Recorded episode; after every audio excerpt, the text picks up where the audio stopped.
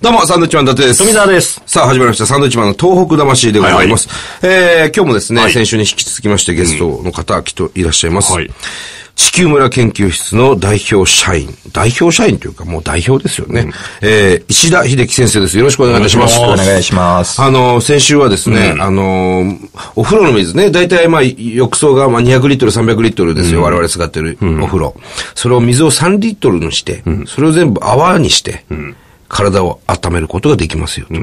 そういったお話をね。面白かったです。面白いですね。泡っていうのはなかなかそういう発想はないですよね。だからエコーですよね。エコです。完全なるエコですよ。10分の1ですからね。はい100分の1か。 100分の1。 100分の1ですよ。300リットルって言うとね。はい。今日もね、いろんなお話を聞いていきたいんですけども。聞きましょう聞きましょうあのー石田先生はですね、ついこの間まで、えー東北大学の教授をされていたんですね。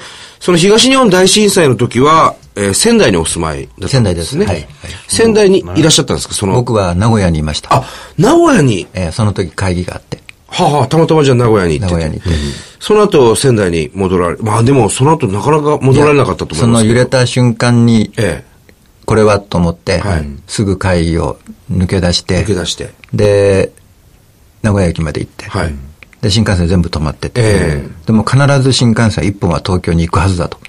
なんか変な確信があって、今日は東京とか全部動きません、全部止まってますっていうのにずっと夜8時まで待って、ええそしたら8時にやっぱ1本超えて。そうなんですか、で夜8時に、えーせんあの名古屋から東京まではい。東京着いたのがあ午前1時じゃあ普段よりも全然時間かかもって。ちろんもちろん、はい。で東京フォーラムで少しだけ休んで、えでレンタカー屋さんにええ次の朝、はい。それで22時間下ノ道ンストップで、ううんん。4号線で。うんま、全く休憩しないで22時間全く休憩せずですか、うんいやー。で、仙台まで戻って。仙台だから月曜日の3月朝にはもう仙台にいました13日になるんですかじゃあ、 11、12、13日13日。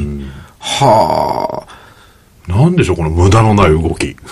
そう、そう だね。本当に。仙台はいいかがやでショしックたでしたね、でまず仙台の人たちは津波の映像を誰も見ていない見てないですね。うん停電だから。停電だった、はい。でその何が起こったのかもよく分かってなかった、ええうん、でちょうど4号線上がってきたんで、はい。あの仙台空港の横通るんですよ、ええもうすごいショックでしたね飛行機がもう車と飛行機がぐちゃぐちゃになって、うんはいはいはいはいうん泥水の中にいて、うん本当に津波が来たんだって初めてそこで実感ですね、もう9.11と同じで映像を見てるとなんか本当にこれ真実なのかどうか分かんなかった、うんそうですねんでもうそれを見てやっぱりショックで、えでやっぱり大学のこととから家族のことはがい心配で、とりあえず家族探しから、まあ、すぐ見つかりましたけども、えええうんあ、避難所かなんか避に難所にいらしたんですね。はいはいはい。で大学に行って、まあ、研究室はもう完全に壊滅ですけどもはあ。で学生も後で一人失いましたけどね、まあ、その時は全員無事で、あ、そうなんですか。仙台のお家は沿岸の方ではなかったんですかね、あの大学の近くですからあ青葉山なるほど青葉山のあたり。えへええ僕らの高校が大体あの青葉山川内のあたりだったんです、仙台商業高校だったんですけど、東北大学すぐでね、僕らのランニングコースでよく行ってたんですけども、やっぱりショックでしたよショねッ。クでしたねはあ。大ショックでした大ショックですよね。沿岸の方には行かれたんですかいや、のも後うそれから、あと、えっと、まあ、救援というか、できることはと思って、僕は、あの、避難所をずっとぐるぐる回ってて、え結局1年ぐらい回りましたかね、回り続けたかえな。はあ。で特にその我々の仲間の中では我々の研究家の中では、ええその太陽光パネルとその電池はいのセットを持っていって、要するに情報無線だとかだけでも動くようにっていうようにはいはいはい即動いた人たちがいたり、えもうその時にはあの先週もお話ししましたけども要するに我慢しないで豊かに暮らすっていう研究を割とみんなでやってたんで、はい建物の我々研究家の中の建物の一つはもう電池で動くようにしてあったんですよね。ほうだ。からそこで1週間以上学生たちは暮らすことができましたしへー、その電池で動くシステムの小さい版を持って、情報無線だとかっていう行政のところへみんなどんどん出ていって、行ってうん、随分喜ばれて。は私は、まあ、最初の津波でお亡くなりになった方の引き上げだとかそういうのは手伝いましたけども、ええあとは半年後ぐらいからは避難所もあって、あ。はい。その避難所の中のライフスタイルええうん避難所の中に明るい避難所とちょっと暗い避難所あるじゃないですか、うん魚山村の人たちの避難所って割と笑い声があったり、あの笑顔があったり、だからサラリーマンがいっぱいいると割と暗い避難所だったり、でそこ何が違うのっていう暮らし方の中で、ええまあ、そういう研究も含めて避難所回りをしてました。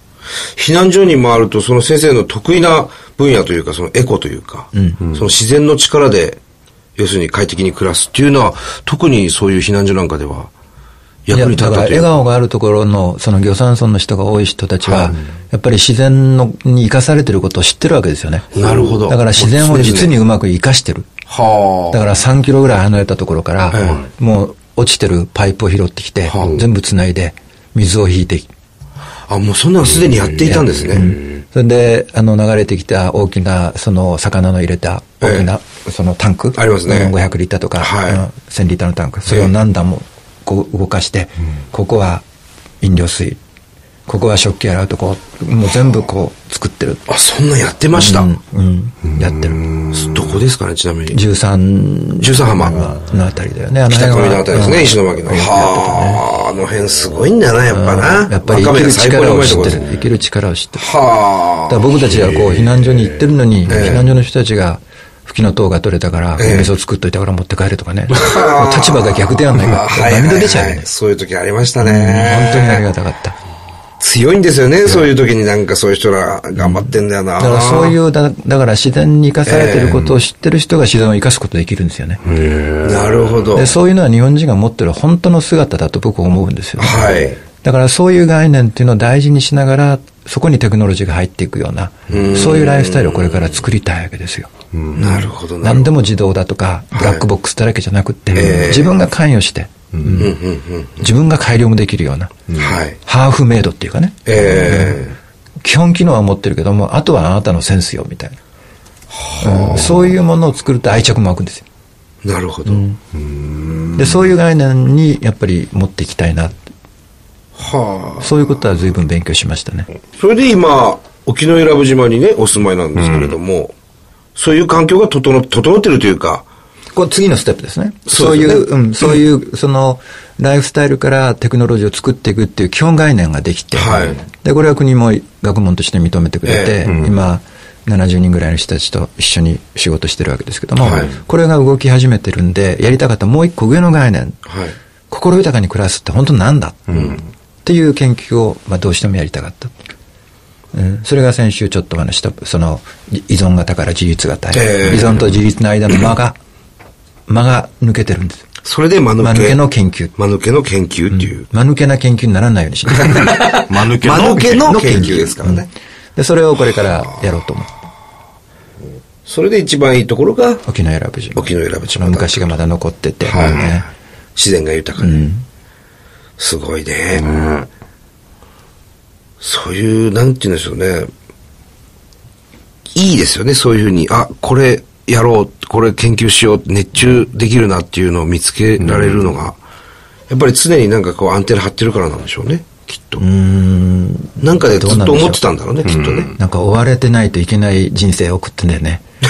そうなんですか。休まなきゃと思うんだけ ど。 だって、もともとイナックスクスですの会社ね、トイレのメーカーですけど、そこで普通に、要するにサラリーマンだったわけですよね。あーだいぶ変わったサラリーマンですね。はあ。研究所を3つ、4つ作りましたからね。ええそこでトイレ、トイレの何の研究なんですかトイレじゃなくて、僕は、まあ、セラミックス、焼き物全般ですね。焼き物はいセラミックス全体をやってて。だからそこで焼かないセラミックスを作ってみようだとか。なるほど。そういうわけのわからんことばっかりやって た。常に逆を考えてますよね。いや、僕は逆を考えてないんだよ。僕は正しいと思ってんだああ、なるほど。まあ、世間、世間というからか見、ると、まあ、私と同じですよね。なかなか世まあまあま間あと一致できない。そうですね。はあ。そう、ご家族の皆さんとかは、諦め てます。結構楽しんでるみたいですよ。あ、そうなんですか。うん今度何やらかすんだって。いや、面白いと思いますけどね。一緒に行ってらっしゃるんですか沖縄の島は。豊かに暮らさなきゃいけない。ワクワクドキドキですもん。それは豊かだって言ってくださってますいかや、無理やりかもしれ ないけど。でも、いいですね。なんか常にこう、新しいこと考えて、そうですね頭働かしてるわけですからね。なんかついていきたいって思いますよね。ねえ。身内の人はね、特にね。でもこれからさっきも言ってましたけど、その資源ってなくなるもんなんですかやっぱりなくなりはしない。枯渇なんてしないですよ。しないんですかでもどんどんどんどん石油使ったり、だから枯渇はしないけども、はいお金で買えなくなるでしょうね。ほ、っていうのはいや、サスタバ積んでももうこれは国家の戦略物質になっていく。囲われちゃうと。だから資源やエネルギーが枯渇するのはあと何年っていうのはおかしな話で、ええ枯渇なんか絶対しませんよ。だけどもお金で買えない時が来る。はい。そこがやっぱり最も資源もエネルギーもない我が国としては大変なところですよ。自国で何かをしなくちゃいけない。だからおそらく非常に近い時期に石油を燃やして使うってことはありえない。石油は化学薬品になるでしょ。は例えばプラスチックを作ったり、そういうものには使うけども、ええ燃やして、その、分解をさせてしまうっていう、そんなバカなことはきっとしない。できない。なる。あ。へえ、また石油に戻すような何かを作るってことうですん、戻すようなっていうよりも、化学薬品でもう非常に希少価値のあるもので、ね、はいはいはいだからうかつに使えない。じゃあ石油ストーブとかもないですね。ありえないですね。ありえない。んなくなると。うん。へえ。で、そうなると、その、そのエネルギーとして考えると、例えば今、日本はフードマイレージって言って、はい約7000キロぐらいの距離の食料を運んでて、はいそれは食料のカロリーっていうと60%輸入してるわけですね。ええ、そうです食料ね。自給率39とかはい40ですから。でそういうものもひょっとしたら入らなくなる。あら、ほう。我々はそういう視点でものを見ないと、はい。あの、なんかエネルギーっていうと、電気だとかそういうことだけ思ったらとんでもない話で。はでそういう、そういうのを見る、見見ておかなきゃいけない。だから、そうな枯る渇はしないけども、お金で買えなくなる。そうなるのはいつぐらいえっと、僕は2030年には間違いなく。 2030年いやもう2030年にはもうま間違いなくそういう状態が起こってる。すぐじゃないですか。あ。16で年それはエネ後ルギー資源だけじゃないですよ。は生物多様性、水や食料の分配、それから地球温暖化。はい。そういうのが、まあ僕のは、その書いた本では2030年ぐらいに、どういうわけかそれがほとんど限界に達する、そういうものが全て。これは間違いないですよ。で、そうなると、 なんだお前非常にバカな話ですけど、僕たち自らの手で文明崩壊の引き金引くわけです。そういうことになって。こんなバカなことしちゃいけない。うん。だって今だって、例えば生物多様性でいくと、今だってに世界中の人が日本人と同じ生活をしたら地球が2.3個くらいいるわけですよ。アメリカ人と同じ生活をしたら4.5個いるわけですよ。は今でさえ次の世代に手渡すものないんですよ。あ。うん。なのに、何を考えてるんだ。はい。どんどんどんどんエネルギーや資源は、さりげ、かいさりげなく使い、うん使使っってて増えまてする。ね。止めどなくう。ん。だから僕たちはやっぱもう一回ちゃんと考え直さなきゃいけない。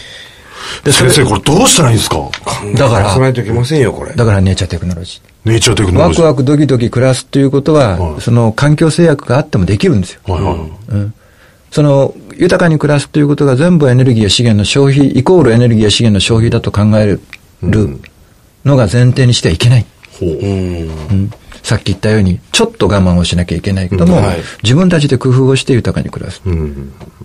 土のエアコンができちゃう。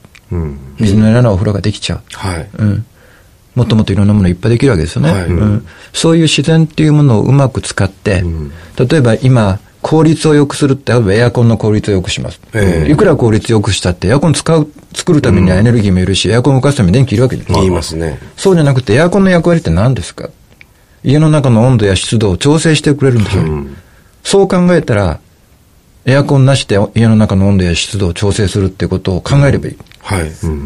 でもそう簡単に思いつかないから自然の中探しに行く。うん。そうするとシロアリの巣っていう、まあ例えばサバンナ地帯はい。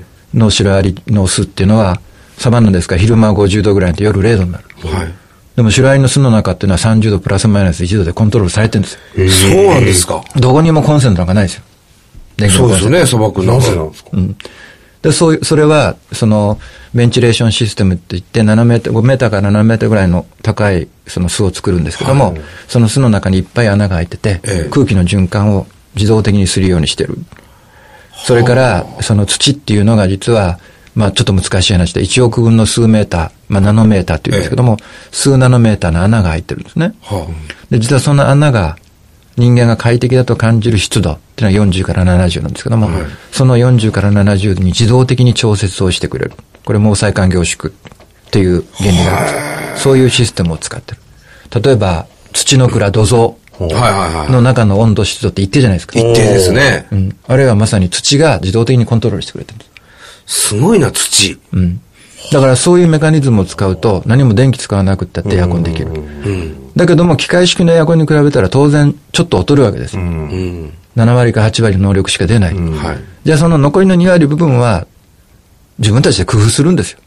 1枚たくさん着るとか、はい1枚脱ぐとか、うん脱ぐとかうん、家の中家の中に水まくだとか、ううん、みんなでその団らんして、ちょっと暑いの忘れちゃおうとか、なるほど。酒飲むとか。そう。そういう工夫と、そういう自然から学ぶテクノロジーをセットにしたら、はい豊かで我慢しなくって、環境のことも考えてライフスタイルってできるんですよ。環境の制約があるからこそ、今よりもっと豊かなライフスタイルっての見つかる。うん。みんな制約があると我慢だと思う。そうじゃない。制約避けられないんですか、これから。いろんな厳しい環境制約。でもその制約の中で豊かっていうのを考えざるを得ない。はいはいはい。